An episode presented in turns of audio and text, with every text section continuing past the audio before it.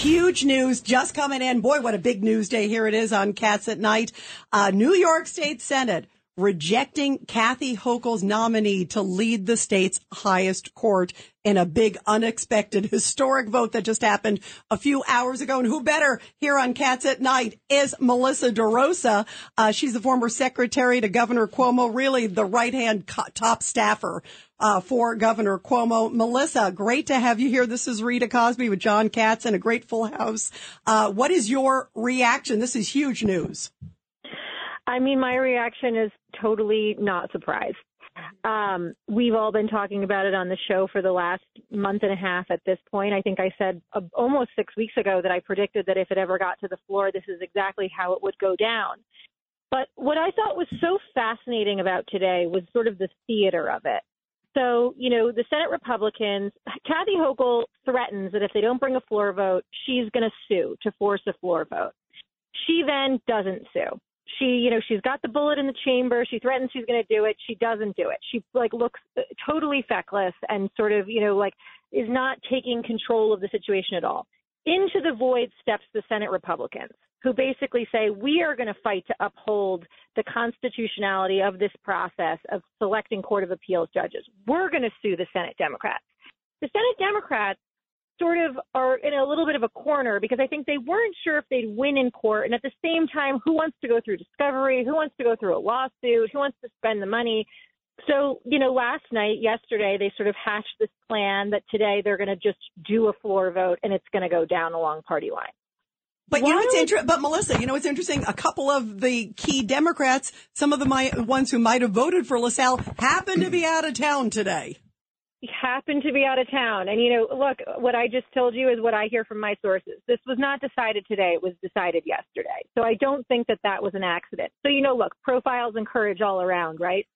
And what I found so fascinating is that Hector LaSalle, who has been put through the ringer, whose entire background and history as a jurist was completely distorted unfairly throughout this process by the far left and some in the media, had the backbone to go sit in that chamber today, huh.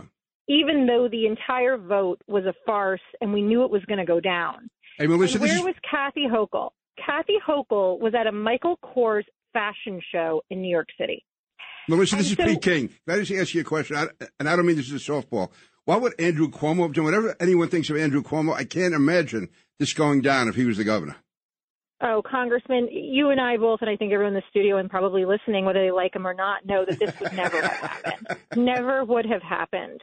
You know, look, she she bungled it from the beginning. She let them push her around. She had no plan. She knew there was going to be opposition. She didn't line up that, the proper validator. She didn't have a real campaign. They started to completely distort the man's record as a jurist. There was no pushback factually for weeks it was, you know, it was politically painful to watch for those of us who care about politics and government.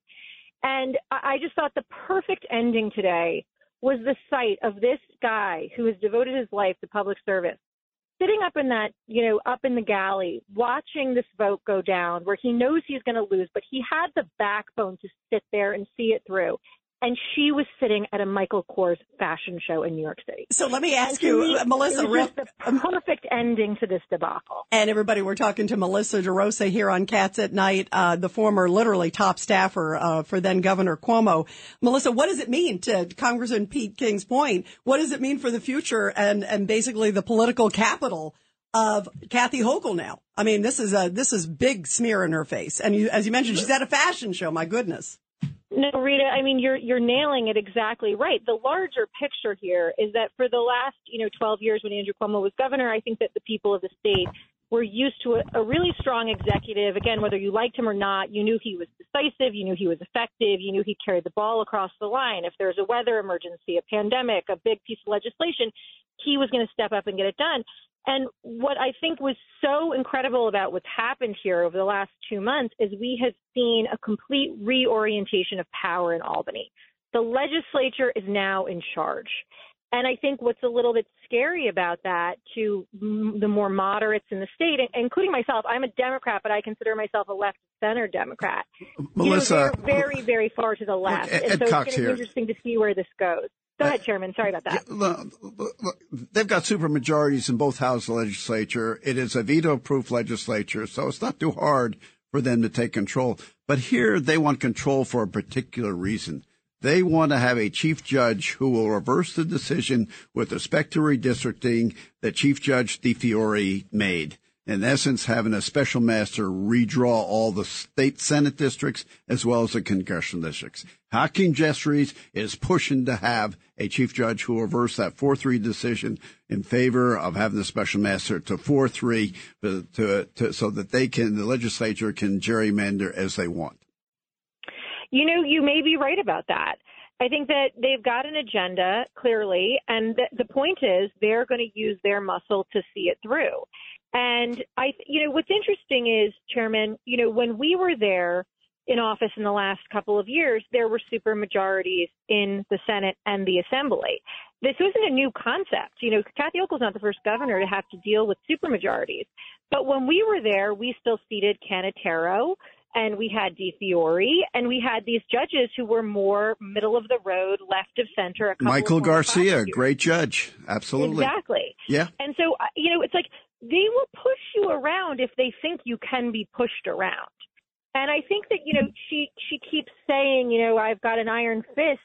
Well, that, in, Melissa, you know, in, in, this glove, but it's like you know they're they're giving you the finger. So it, it, what are you going to do? At some mm. point, you've got to push back and assert yourself. And I don't know that she's capable. Well, that's Melissa. It's Richard Weinberg. That's exactly right. Because now it goes back to the commission for more nominees, and the question becomes when they get the seven people nominated out of this commission, does she go strong and fight for the next nominee, or does she get rolled again? That's the question. She already looks weak. She does.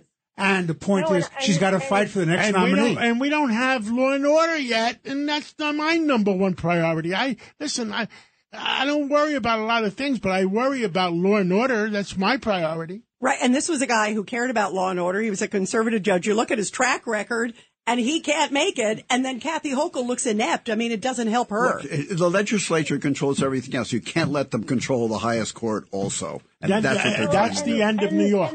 Right. No, and this is and this is the thing. You know, it's the Constitution is very clear that the Court of Appeals is supposed to be selected by the governor with advice and consent of the Senate. But it's not the reverse. The Senate doesn't pick it. It's but if they give the if they give the governor seven crappy picks, what happens well, then? They don't, they don't well, John, they're not in control of that list, which is the good news. Are they in control? Are they in control of the people they put on that committee? No, no, it's actually the governor's got four of the twelve on that uh, of the appointees, and also the chief judge DiFiore actually had four of the twelve. I think the four are actually Andrew Cuomo's appointees. We got to take they? a break. Uh, thank you so much for coming on, Melissa. What if you could have a career where the opportunities are as vast as our nation? Where it's not about mission statements, but a shared mission.